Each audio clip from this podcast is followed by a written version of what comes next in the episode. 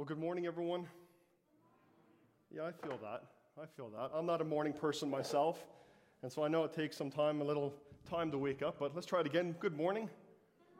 There you go. And for everyone who's joining us online, good morning to you. Wherever you're joining us, I pray that the Lord is speaking to you.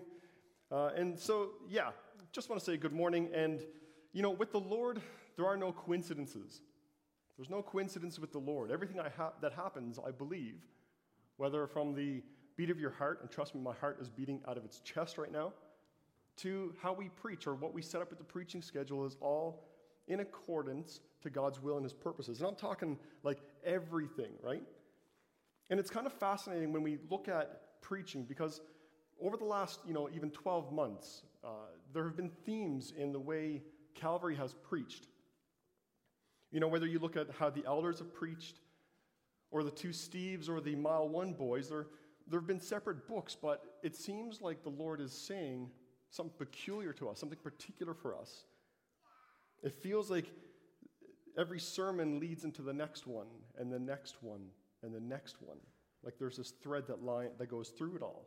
But if you think back to when Dave and Adam preached through 1 John, particularly towards the end of it, they really spoke about love. Or even how Pastor Steve now, as he's preaching through the Gospel of John, he, he's talking a lot about love.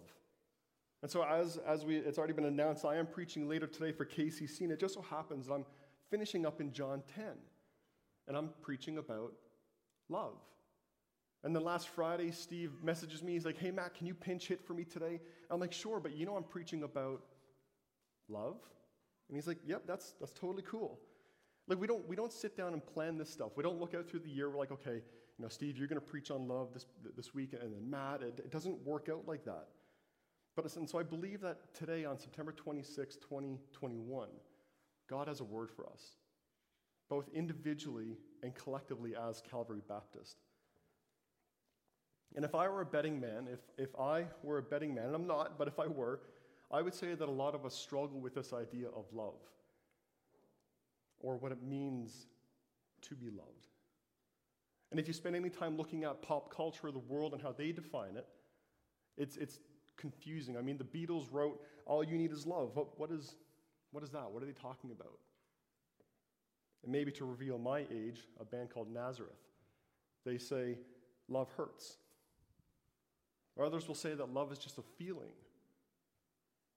But yet others have done absolutely horrible things in the name of love. But what does Christ say about love? What does Christ say about love? What about John 15? Greater love has no one than this, than to lay down his life for his friends. What about 1 John 3:16? This is how we have come to know love. He laid down his life for us. Or what about 1 John 4? If we love one another, God remains in us and his love is made complete in us. But you see, this is the contrast between the world and Christ. When you come to John 10, verses 11 to 21, you see this love that is unlike the world. We see a love that is intentional, it's deep, it's intimate and sacrificial. We see a love that puts the needs of others before anything else. We see a love that peers into the depths of our soul, and despite all the skeletons and warts and wrinkles, it still says, I love you. And so, if there's anything I want you to take away from today and, and go into your week with, is this the Good Shepherd loves his sheep deeply, intimately, and sacrificially. So, if you're taking notes, whether good old fashioned pen and paper or on an iPad or a device or whatever, I've got three notes or three points as we, as we work through the text. I'll just go through them. Uh, so, point one because Jesus loves his sheep, he will die for them willingly. Because Jesus loves his sheep, he will die for them willingly. Point two because Jesus loves his sheep, he knows them completely. He knows them completely. And point three because Jesus loves his sheep, he will save them powerfully. So let's just get right into it. First point Jesus loves his sheep. Sorry, Jesus loves his sheep because he will die for them. Actually, let me go back and change it up. Because Jesus loves his sheep, he will die for them willingly. Check out verse 11. I am the good shepherd. The good shepherd lays down his life for his sheep. Now, I'm just going to toss it out here, all right? I like music. I'm sure we all do. I play guitar. You might have seen me playing guitar with the, with the band uh, on a scatter Sunday. So I, I like music, but every now and again, I hear a song that just makes me stop. Whether it's a misheard lyric, uh, but most times it's, it's because of. Okay, l- let me give you an example. So, Bryan Adams, Everything I Do, I Do It For You. It's a great song. I'm sure some of us have slow danced to it. I'm sure we've sat and listened to the lyrics uh, more than what we should have, but listen to what he writes in, in one part of the song. He says, Yeah, I, and I'm not going to sing it, lest I never be asked to come back and preach at Calvary, so I'm not going to sing it. But he says, Yeah, I would fight for you. I'd lie for you. I'd walk the wire for you. Yeah, I'd die for you. You know it's true. Everything I do. Oh, I do it for you. I mean, single tear. Aw. But really, Bryan? Really? You'd lie for the one you love? You die? I mean, man, okay, last time I checked, Bryan Adams is still alive. So, no, he didn't actually die for the person he wrote that about. But if I was the person he wrote that about, I'd feel pretty ripped off, right? But this is what the world does it defines love as this watered down, confusing, and most oftentimes superficial thing. It's just an emotion. But in reality, most times it's selfish and, and rarely cares about anyone other than itself. And so when you come to John 10, 11 to 21, you see this love that is anything but superficial. In fact, it's sacrificial. You see, the life of a shepherd, it, it didn't come without risk. Being a shepherd meant you put your life on the line over and over and over again. You can look at David, the guy who wrote Psalm 23. He was a shepherd himself. And he writes in 1 Samuel that he actually killed lions and bears with his bare hands just to defend his sheep. Because when you think about it, sheep are pretty useless and helpless and hopeless. I mean, they're walking pillowcases. That's it. they're easy pickings for thieves and robbers. That's back in verse 1 in John 10. They're easy pickings for the strangers in verse 5 or anything else that would hunt them down. But this is what makes, makes Jesus the good shepherd. Not just a shepherd, but the good shepherd. He says, I am the good shepherd. I am. I am. And I know Steve has preached on the seven I am statements uh, as he's working through the Gospel of John, but because we're here again, I'm going to go into it one more time because it's super important. Seven times in John's Gospel, does Jesus use this I am uh, terminology or phraseology. He says, I am the bread of life. I am the light of the world. I am the door of the sheep. I am the resurrection and the life. I am the good shepherd. I am the way, the truth, and the life. And I am the true vine.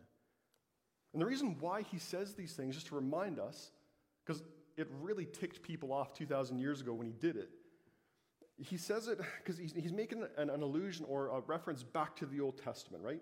Moses had this encounter with God. He comes up to the burning bush, and God is saying, You know, I want you to go rescue my people from Egypt. And he says, Who should I tell them has sent me? And he says, This is God to Moses, I am who I am. I am. So when Jesus calls himself the Good Shepherd, he's not only saying that he's God, but he's also telling us something about God, right? You see, he's not just a good shepherd, he's, he's the good shepherd.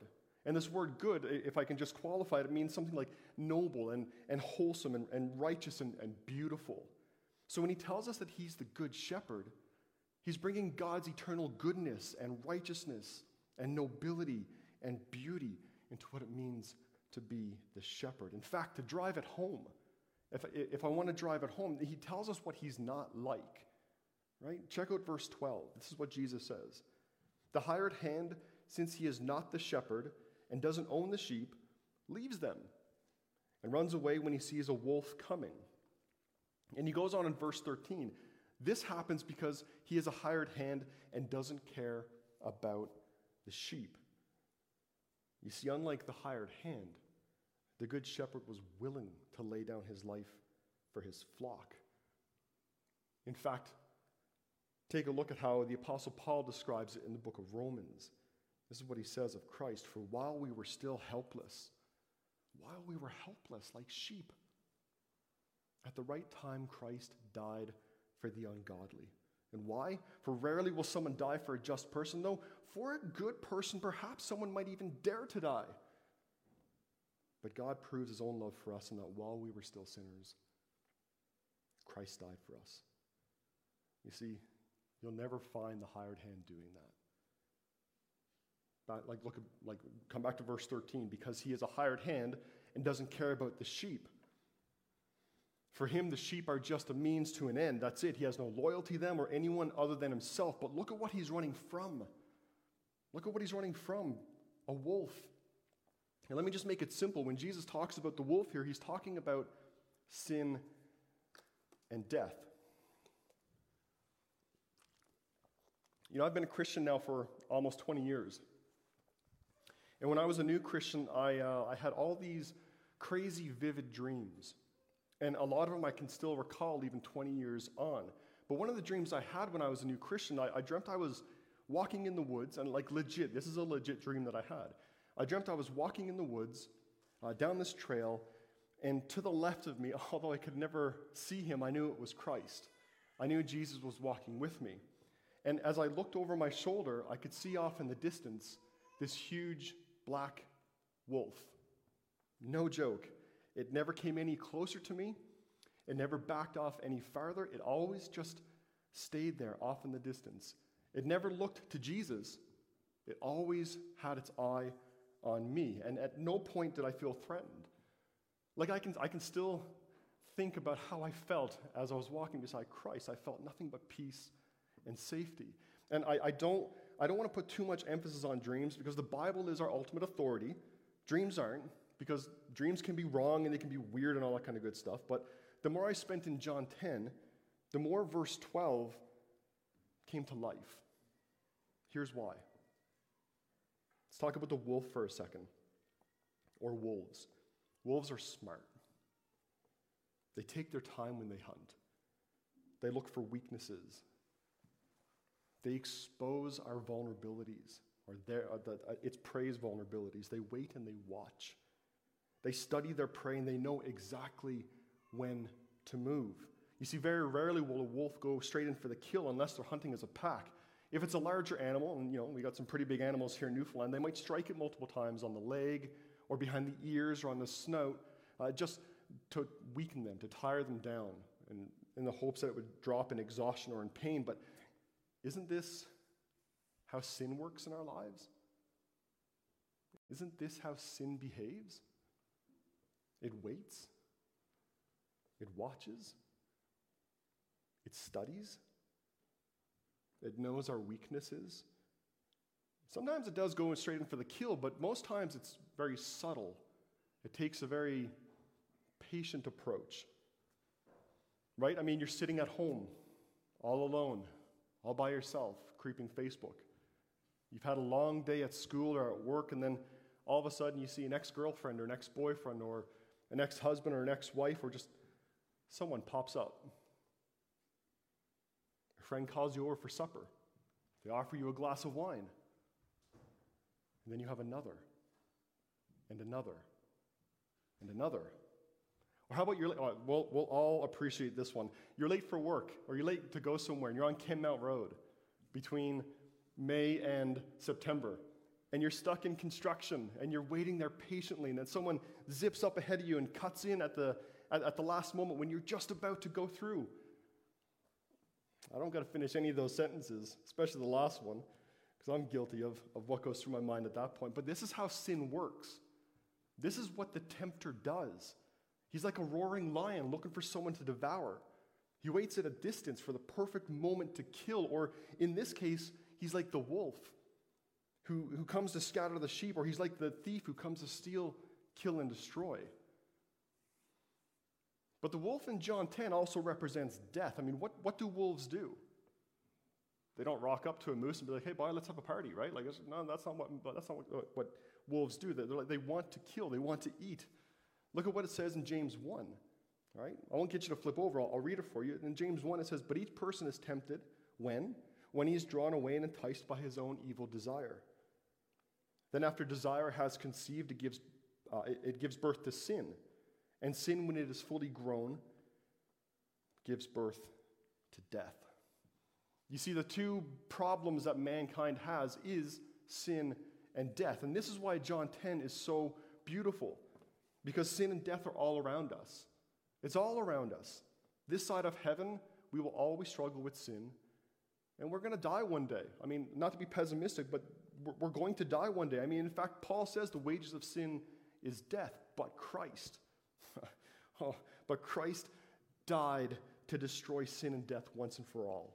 This is what makes Jesus not just a good shepherd, not just some good shepherd, but the good shepherd. You see, any shepherd could fend off danger, but the good shepherd completely destroys anything that threatens his flock. And don't miss this. He was completely willing to die for his sheep. Right? This wasn't merely an act of obedience on Christ's part or, or, or something to do with his personal honor, as one commentator describes it. Rather, rather, Jesus was willing to die because of his profound commitment to the ones that he loves. Calvary, do you believe that? Do you? Do you believe that Christ could be so committed to you that he would lay down his life for you? You see, this is the big thing between Christ and the world. When the world sees all your warts and wrinkles and skeletons, it runs, just like the hired hand. It doesn't care about you and it never will. The world will only love you, not, the world will only love you so long as you keep up the facade. The moment you stop playing the part, it's done. But not with Christ. Not with Christ, because the Good Shepherd sees you for who you are. He sees you as his sheep. This isn't some Bryan Adams surface level promise to die for you, but trust me, we all have the same reaction. In the same way that we might say, Really, Bryan? Really? We do the same thing with Jesus. Really, Jesus? You love me enough to die for me? For me? Like, do you know what I did yesterday or last week or last year? And then he says, Yeah. Yeah. This was a sacrificial, willing, voluntary, and purposeful death that Jesus died for his flock. You see, Jesus loves his sheep enough to die for them. And he died for them because he knows them. He knows everything about them and he knows what they truly need. And this is my second point. Because Jesus loves his sheep, he knows them. Check out verses 14 and 15. I am the good shepherd. I know my own, and my own know me.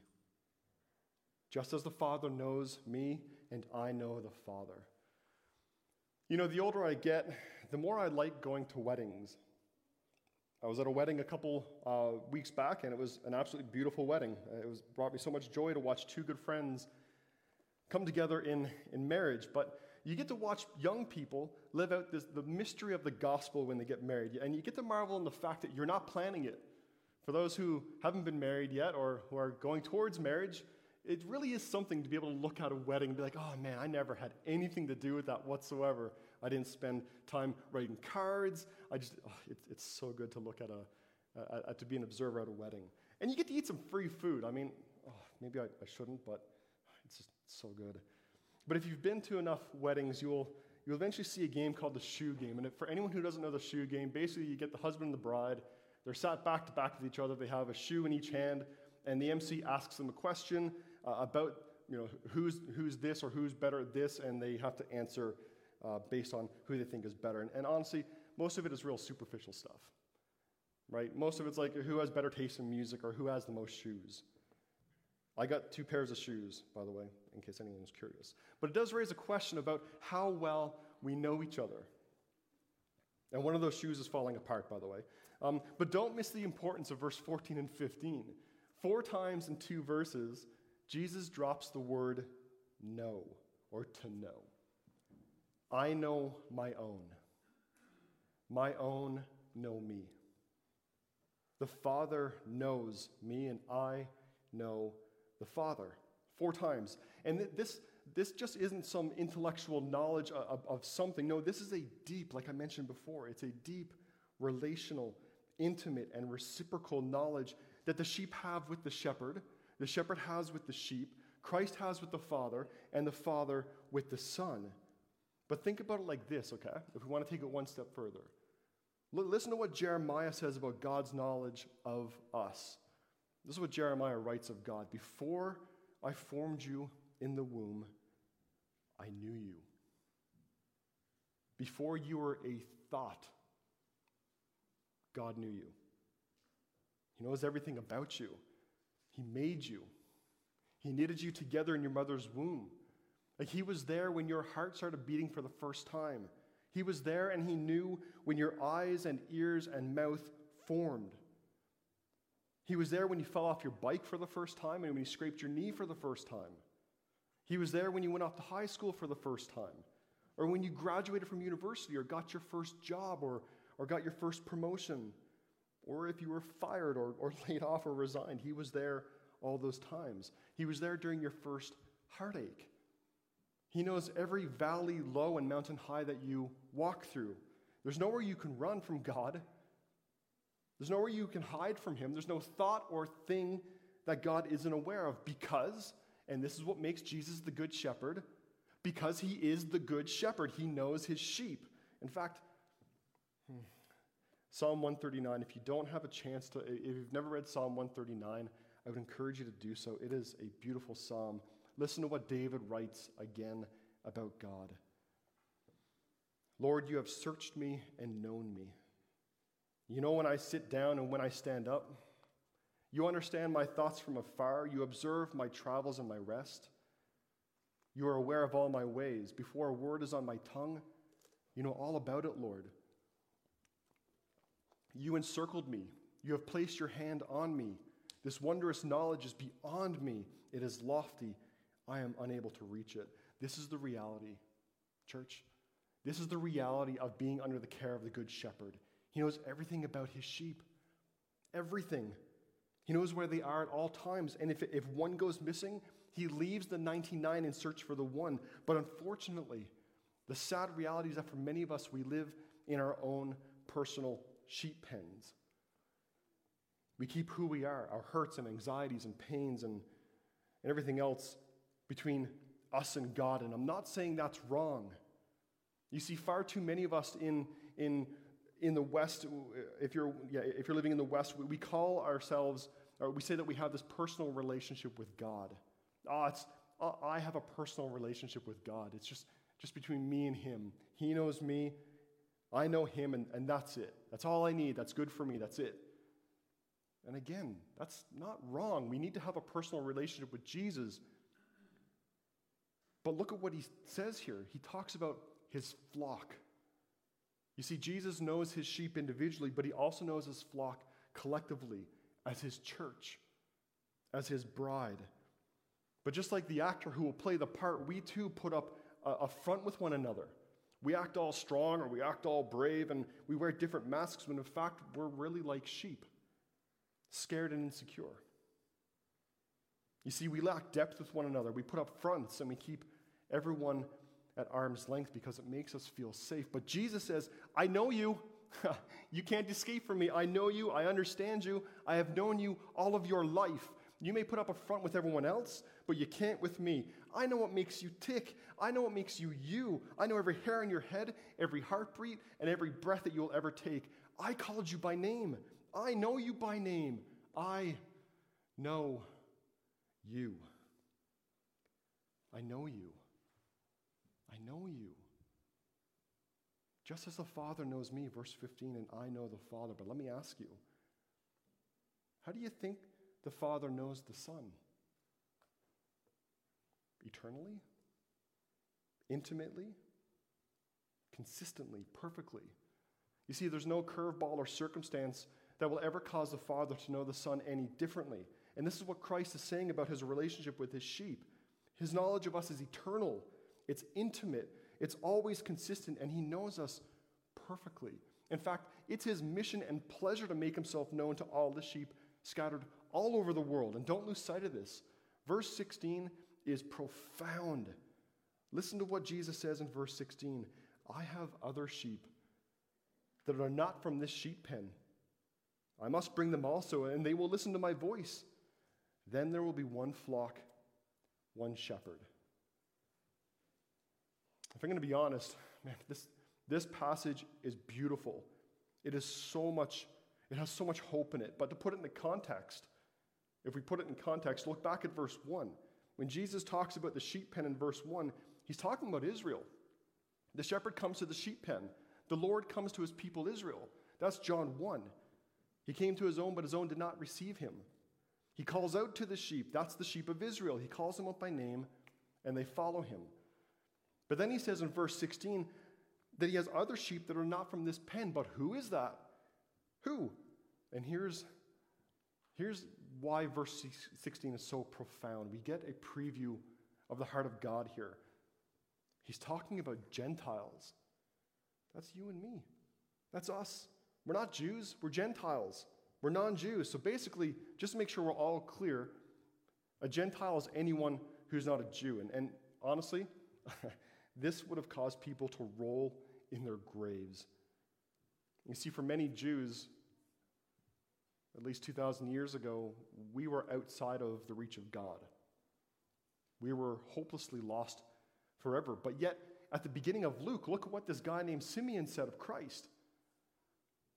As he was holding the eight day old baby, he said he would be a light of revelation to the Gentiles. How good is that? He would be a light of revelation to the Gentiles. Even Isaiah prophesied this hundreds of years before Jesus was born. This is what he says, and this is God talking about the Messiah. I will watch over you, and I will appoint you to be a covenant for the people and a light to the nations. Nations, that's us. Gentiles. You see, God's heart has always been to rescue and redeem a people from every nation. In fact, if you want to see what that looks like, go to the end of the book. Open up Revelation. This is what John, the same John who wrote the Gospel of John, wrote. He said, After this I looked, and there was a vast multitude from every nation and tribe and people and language, which no one could number, standing before the throne and before the Lamb. And I want us to think about this for a second. A vast multitude. I want you to think about for a moment the biggest concert or sporting event that you've ever been to, or the largest gathering that you've ever been to. I'm not talking about COVID, you know, your double bubble or anything like that. But for me, when I was living in Australia, I went to a rugby match and there were 30,000 people screaming their guts out. That's a lot of people. I'd never been in a crowd like that before. And I'm not a math guy, but I know enough to say that it's been just over 2,000 years since Christ was buried and, and when he died and resurrected. 2,000 years that people have been coming to saving faith and church. God is not done. He's still calling his sheep, he's still drawing them out from the nations. His mission hasn't ended. When he said, I have other sheep that are not of this pen, he's talking about sheep in Athens and Cairo and London and New York. He's talking about believers in Toronto and Calgary and Tokyo and Johannesburg. And yes, he's even talking about Twillingate and Botwood and Sops Arm and Snetney.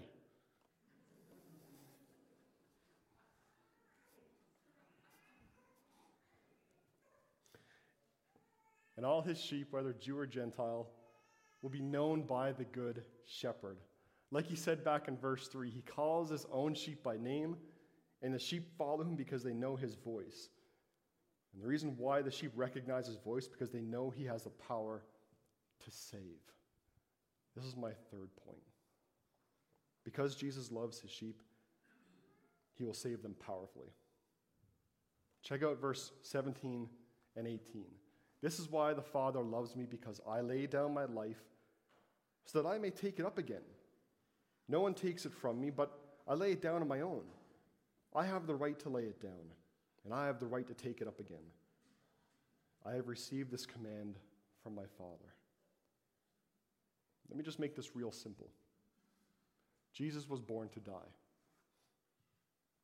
The Old Testament prophesied it, Jesus proclaimed it, the empty tomb confirmed it, and the church, us, and all over the world bears witness to it.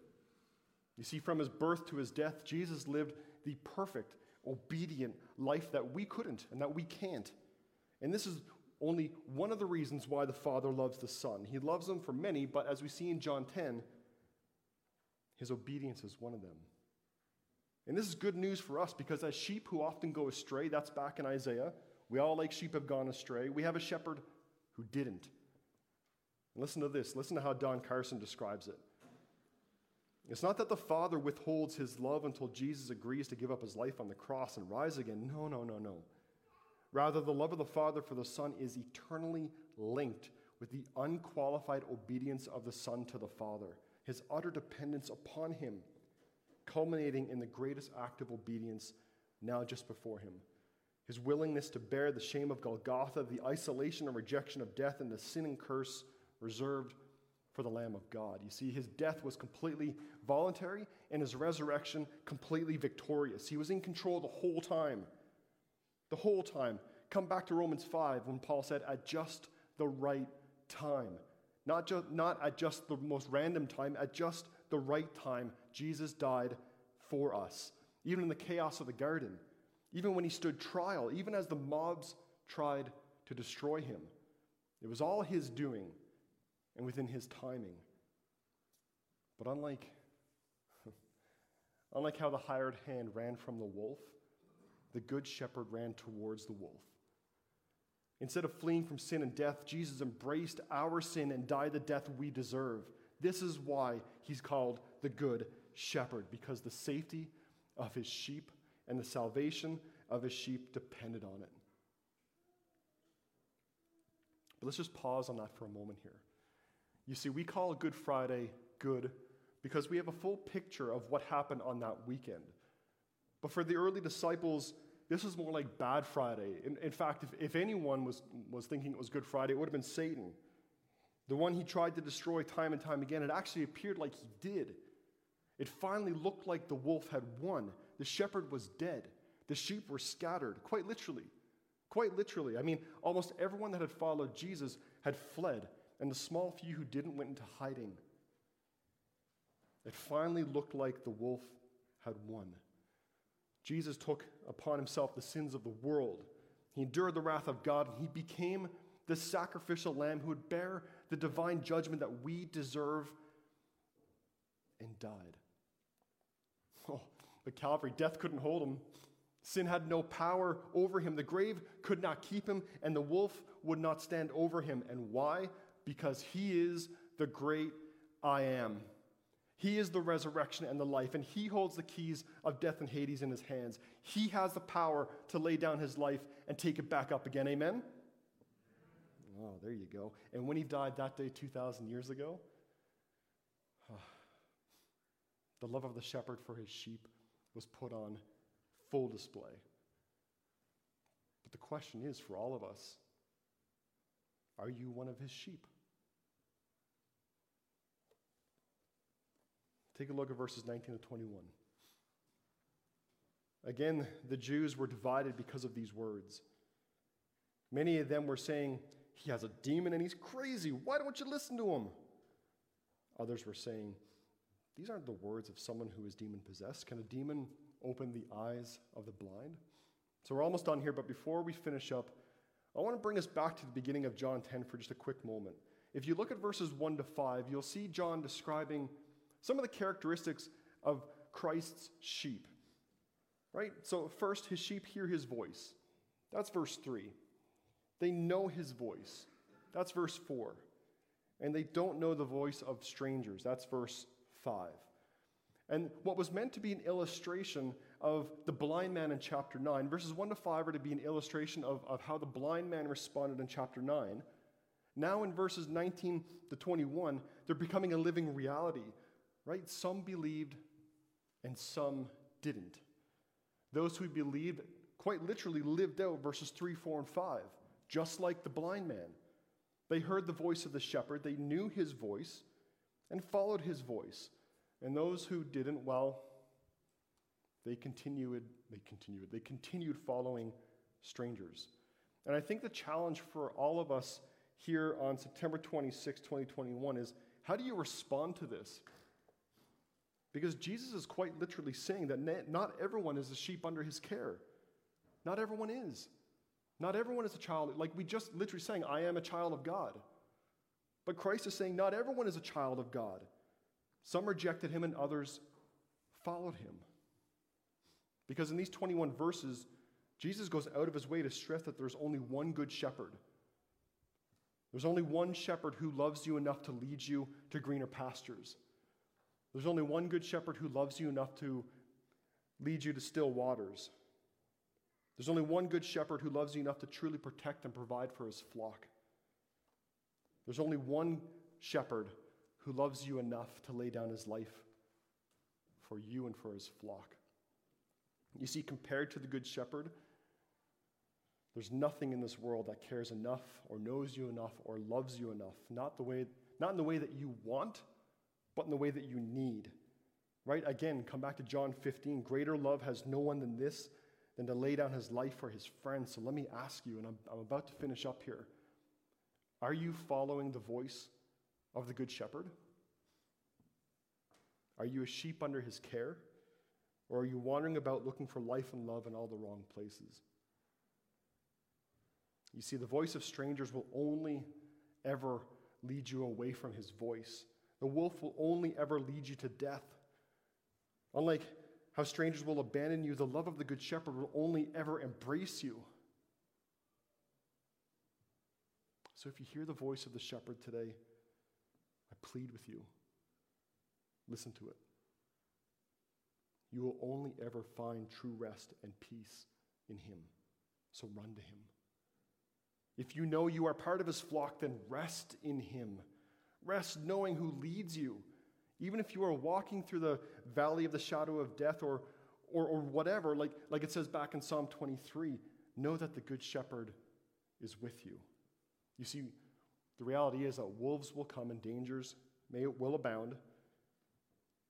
But let's find comfort knowing that the good shepherd not only carries a wooden staff to protect his flock, but he embraced a wooden cross for those who he loved. Let's pray. Father, thank you so much for this opportunity, Lord, to preach your word. Lord, I pray that